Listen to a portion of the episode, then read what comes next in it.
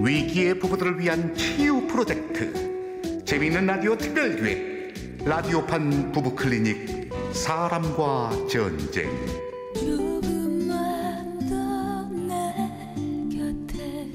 제 60화 시아버지는 내 사위 일부.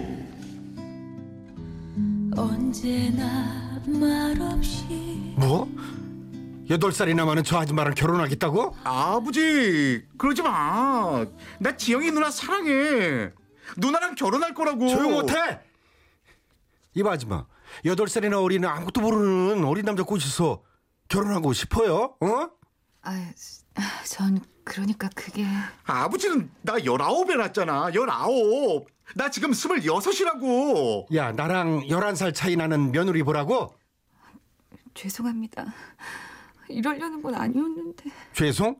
죄송하면 말아야지 애 엄마도 없이 내가 이런 결혼시키려고 여태 키운 줄 알아? 정말 정말 죄송합니다. 아버지, 저, 아니, 내가 쫓아다녔어. 내가 내가 결혼 졸랐다고. 나 나 이 결혼 할 거야. 어, 어, 누나, 누나, 누나, 누나, 같이 가.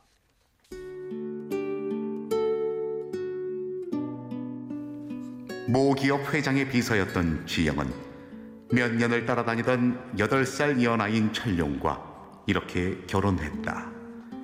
그리고 홀 시아버지의 모진 시집살이도 시작됐다.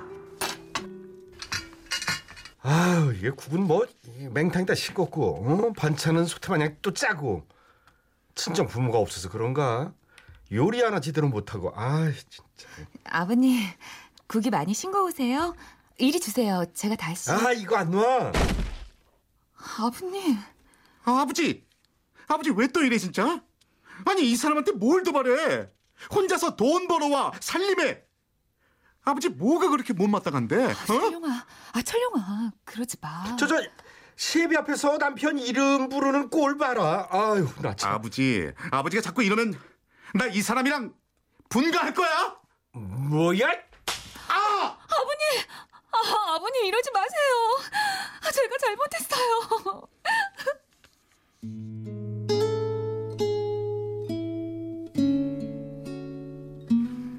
그렇게 지영은 서러운 시간을 보냈다. 하지만 그래도 지영에겐 어리지만 든든한 철룡이가 있었다. 공부를 그만하겠다니. 아, 연구직인데 석사는 맞춰야지. 아니야. 자기 혼자 고생시킬 수는 없어. 아버진 일 안 할 것 뻔하고. 아버지가 또 나 몰래 돈 달라고 했지? 아이, 아이 괜찮아 난. 아, 조금만 더 하면 자기도 자리 잡을 거고 이 정도는 아무렇지도 않아. 자기야, 미안해. 조금만 힘내자. 우리 자기, 내가 꼭 안아줄게. 자기도 힘내. 음. 어, 깜짝이야. 아, 아버님. 아버지! 저 저 저, 어? 초저녁부터 부팅케 않고 이놈의 직구사가 아주 잘 돌아간다. 배고파 밥 줘.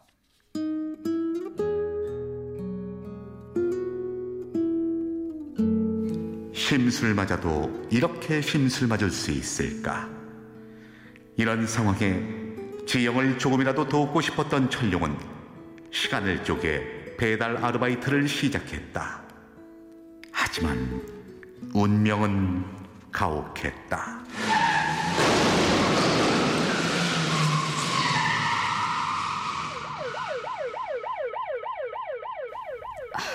너무 늦었습니다. 출혈이 너무 커서 이미 병원에 도착 전에 사망하셨습니다.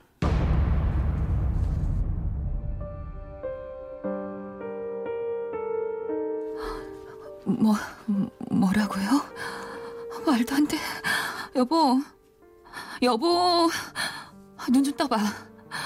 이 바보야. 이 차려. 아, 니년 때문이야 다. 아유 우리 아들 불쌍해서 어쩌냐. 철룡아. 결혼 2년 만의 일이었다. 하지만 홀 시아버지 양락은 지영을 순순히 놔주지 않았다. 남편 잡아먹고 밥이 넘어가니? 너 때문에 아들 잃었으니까 이제 네가 철룡이 목까지 날 모셔야 돼.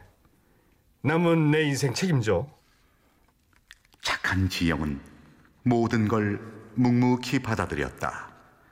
돈을 벌어다 바치고 살림을 하고 양락에 빨래를 했다. 하지만 다른 동네로 이사를 한 후 참지 못할 일이 벌어지고 말았다. 남편이랑 나이가 좀 나나 봐. 남편이요? 아, 네. 여덟 살 났었어요. 여덟 살? 이쁘고 어리고 아우 이쪽이 아깝다. 애들은 네? 아, 지금 무슨 말씀 하시는 건지. 남편이랑 둘이 이사 온 거 아니야? 어, 그렇게 들었는데. 뭐라고요? 지영은 그런 오해가 불쾌해 견딜 수가 없었다. 결국 시아버지 양락에게 얘기를 꺼내는데 예상대로 양락은 길길이 뛰었다. 어? 그럼 내가 일일이 붙잡고 네가 내 아들 잡아먹었다고 해명이라도 할까? 어?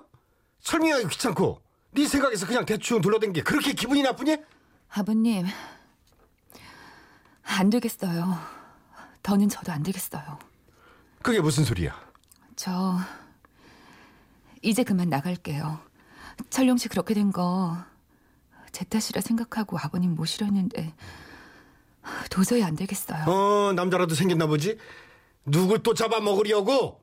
누구 마음대로 나가? 이 집 아버님 드릴게요. 제가 가진 5천만 원도 아버님 드릴게요. 그, 그래? 뭐 그렇다면 모를까. 아유 하긴 뭐 서른여섯이면 제주짜리 정도는 뭐 가능하겠지. 어, 좋다. 너도 네 인생 살아라. 건강하세요. 그리고 다신 저 찾지 마세요. 누가 할 소리. 내 자식 잡아먹은 네 얼굴 꿈에라도 나타날까 나도 두려워.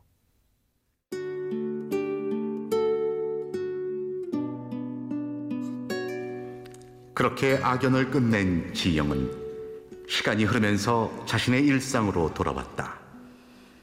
그런 지영을 눈여겨보고 손을 내민 사람이 있었으니 그는 지영이 모시고 있는 오너였고 그 역시 사별의 아픔을 갖고 있었다.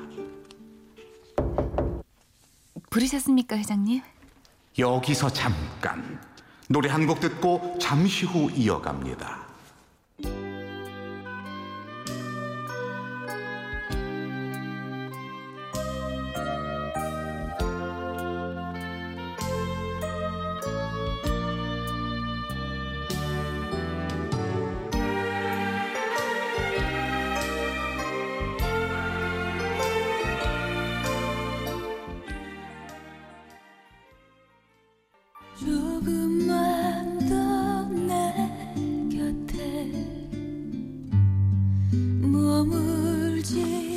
제 60화 시아버지는 내 사위 2부 말없이 결혼 2년 만에 남편이 죽고 홀 시아버지를 모시던 지영은 가진 것을 모두 시아버지에게 주고 나서야 일상으로 돌아올 수 있었다. 같은 사별의 아픔을 갖고 있었던 지영의 회사 오너는 그런 지영에게 손을 내미는데 부르셨습니까, 회장님? 음, 민 비서가 나랑 일한 지 얼마나 됐지? 네? 어, 제가 28에 입사했으니까 올해로 9년입니다.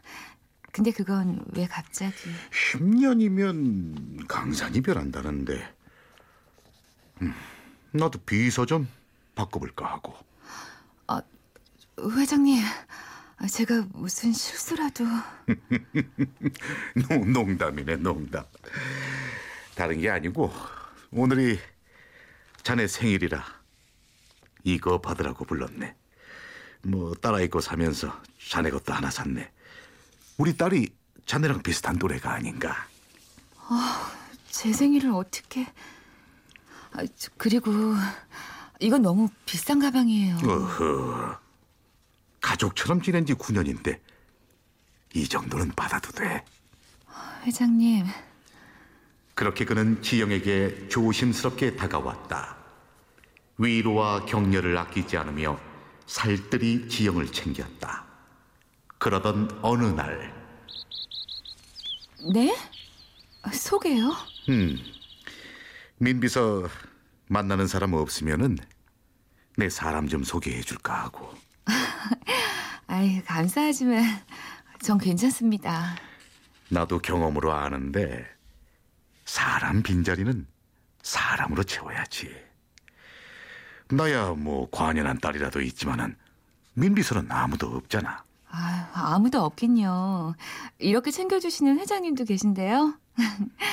전 정말 괜찮습니다. 일단 드러나 보라고. 그러니까 그 사람이 어떤 사람이냐면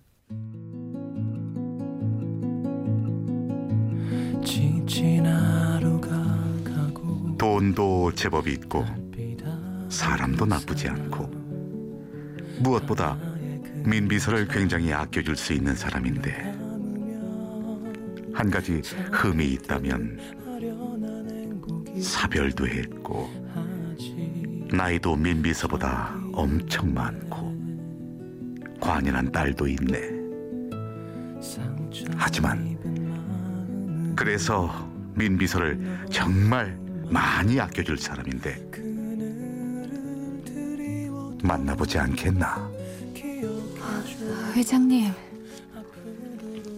그렇게 또 한 번의 인연이 맺어졌다. 스무 살도 넘는 나이 차이였지만 둘은 서로 함께 의지하며 남은 생을 살기로 했다. 아빠, 나보다 겨우 두 살 많은 사람 아니, 아 그것도 내가 모르는 사람도 아니고 아, 민비서랑 결혼이 말이 돼? 민비서라니. 너한테 엄마라고 부르라고는 안 해도 좀 호칭은 가렸어라. 아 몰라. 아 주책이 아빠. 지영보다 겨우 두 살 아래인 골드미스 방글은 둘의 결혼을 반기지 않았지만 별 문제가 없었다. 그런데 얼마 안가 엉뚱한 곳에서 문제가 생기고 말았다. 아 나 속도 위반이라고. 그러니까 결혼할 거야. 아, 뭐야? 아, 그래. 요즘 세상에 그러다 치자. 근데 뭐? 13살 연상? 거기다 빈털털이 이혼남? 어, 어. 어휴, 내가 진짜. 아빠는? 아빠도 민비서보다 24살 더 많잖아. 민비서도 재혼이고. 아, 대체 뭐가 문제인데? 어, 어, 어휴, 속이 터져서 정말. 민비서, 아, 아, 아니, 그쪽이 좀 도와줘요. 네? 아, 그래요. 뱃속에 아가가 있는데 어쩌겠어요. 저기 일단 우리 사람부터 만나봐요. 약속 잡아. 어떤 놈인지 눈으로 확인을 해야지. 알았어, 아빠. 결혼해도 같이 살 거니까 걱정 마. 애기 낳으면 민비서, 아, 아 이분이 도와줘야 하고, 아, 나 아빠 없이 못 사는 거 알잖아. 그니까 이쁘게 봐줘. 그런데 그녀가 데려온 남자는 바로 양락이었다. 회장님, 제가 따님을 정말 사랑합니다. 허락해 주세요. 맞아, 아빠. 아, 허락해 줘요. 응? 그참 이를 어째야 하는지. 벌써 왔어요? 아유, 과일 좀 사온다는 게 아니, 아니 왜 그래 당신? 괜찮아요? 아, 저, 저, 소, 손이 어휴, 그럴 미끄러워가지고. 뻔했네. 그, 그, 그 럼 이분이 어, 어, 어머님? 처음 뵙겠습니다. 자기야, 왜 긴장을 하고 그래? 아, 친엄마는 아니라고 말했잖아. 아, 그분이 이분. 음. 거봐, 이 사람들 놀라잖아. 뭐 우리만 놀랄 일인가? 아 허락해줘 우리 결혼. 아, 나도 서른 여섯이야 아빠. 나 이 결혼 못하면 아, 몰라 나 평생 혼자 혼자 늙어 죽을 거야. 지영은 이 상황이 제발 꿈이길 바랐다. 시아버지가 자신의 사윗감으로 인사온 상황. 하지만 이것은 눈앞에 펼쳐진 현실이었다. 지영에게 따로 연락을 해온 양락은 지영을 만나 사정을 하기 시작했다. 아 제발 아가 아, 아니 어머님 제발 우리 둘만 입 다물면 문제가 안 된다고요. 이건 말도 안 돼요. 아시잖아요. 난 늘 이럴 줄 알았나. 뭐, 그래서 어떻게 뱃속에 해가 있고 이장 대를 이어줄 손주가 들어 있는데 설마 다른 욕심이라도 있으신 거예요? 무슨 난 방글이 사랑한다. 나이가 뭔 상관이야. 너도 늙은이 사랑하는데 제발 눈 감고 결혼 허락해 줘라. 아무리 그래도 이건 아닌 것 같아요. 도저히. 내 인연 내 자식 잡아먹고 돈 많은 영감탱이 만나 호가가 하니까 눈에 뵈는 게 없나 보지? 뭐라고요? 아, 아 아니다 아니다. 아니 내가 미쳤나 보다. 어머님으로 모시겠습니다. 예? 제가 정말 잘할게요. 아이 봐서 곧 분가도 할게요. 예? 제발요. 기가 막히고 코가 막히는 상황이었지만 양락의 끈질긴 협박과 애걸 그리고 뱃속의 아이를 생각해 지영은 눈을 감았다. 결혼 후 한 집에 살게 된 네 사람. 문제는 시간이 흐르면서 집에 지영과 둘만 있게 되면 돌변하는 양락이었다. 어, 다 나갔지? 얘야, 밥 좀 차려라. 저기요. 호칭을 좀 망할 그 나한테 뭐 어머님 소리 그렇게 듣고 싶니? 이러지 마세요. 그리고 아기 생각해서라도 어서 분가를 하시라고요. 분가? 부녀지간에 같이 살겠다는데 무슨 수로? 왜? 나 내보내고 재산이라도 빼돌리려고? 뭐라고요? 내 자식 그렇게 젊은 나이에 보내고 이제야 나도 가정 꾸렸어. 나가고 싶으면 네가 나가. 왜 이러세요, 정말? 왜요? 어머님, 어머님이 내 며느리였다는 걸 회장님이 알게 되면 뭐라고 할까요? 나한테 시아버님 했던 걸 알게 되면 누가 더 손해일까? 지금 두 사람 무슨 얘기예요? 바, 방글아. 아, 자- 자기야 언제 들어온 거야? 며느리? 시아버지? 아, 두 사람 그럼 자기야 진정해. 뱃속에 우리 아기 저 진정해. 결국 올 것이 오고야 말았다. 두 사람의 관계를 알게 된 방글은 이 회장에게도 이 사실을 알렸고 이렇게 나오기 시작했다. 알게 된 이상 다 같이 못 살아요. 분가해서 될 일도 아니고 민비서가 아빠랑 헤어져 줘요. 방글아. 그렇게 부르지도 말고요. 아, 징그러. 아, 도대체 이게 무슨 난리야? 예전 시아버지가 사위라고? 아, 난 헤어질 맘 없고 우리 아기도 있으니까 그쪽이 정리해 줄 거라 믿어요. 결국 지영은 이 회장과 관계를 정리하기로 했다. 그만해요, 우리. 그동안 감사했어요. 말도 안 돼요, 이건. 아무리 세상이 좁아도 그런 악연일 줄은. 여보, 일단 애들 내보내고 우리 둘이 삽시다. 그렇게 해서 해결될 문제 아닌 거 아시잖아요. 다들 상처받으면서 사느니 우리가 정리해요. 난 당신이랑 헤어질 수가 없어요. 어떻게 만난 인연인데 왜, 왜 우리가 헤어져야 한다는 거예요? 다시 생각을 해보고 방법을 어차피 한쪽이 헤어져야 하는 거라면 이 방법밖에 없어요. 저도 어렵게 결정했고요.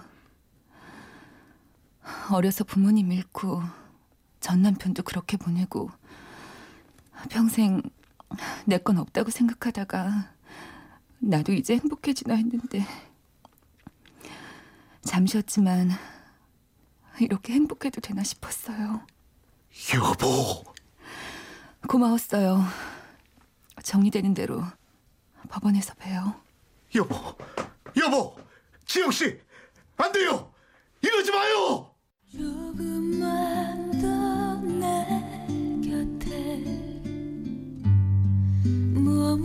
라디오판 부부 클리닉 사랑과 전쟁. 제 60화 시아버지는 내 사위. 출연 시아버지이자 사위 최양락. 며느리이자 아내 민지영. 이 회장 딸과 이웃의 임방글. 전 남편 철룡과 이 회장 그리고 나레이션의 저 이철용이었습니다. 몸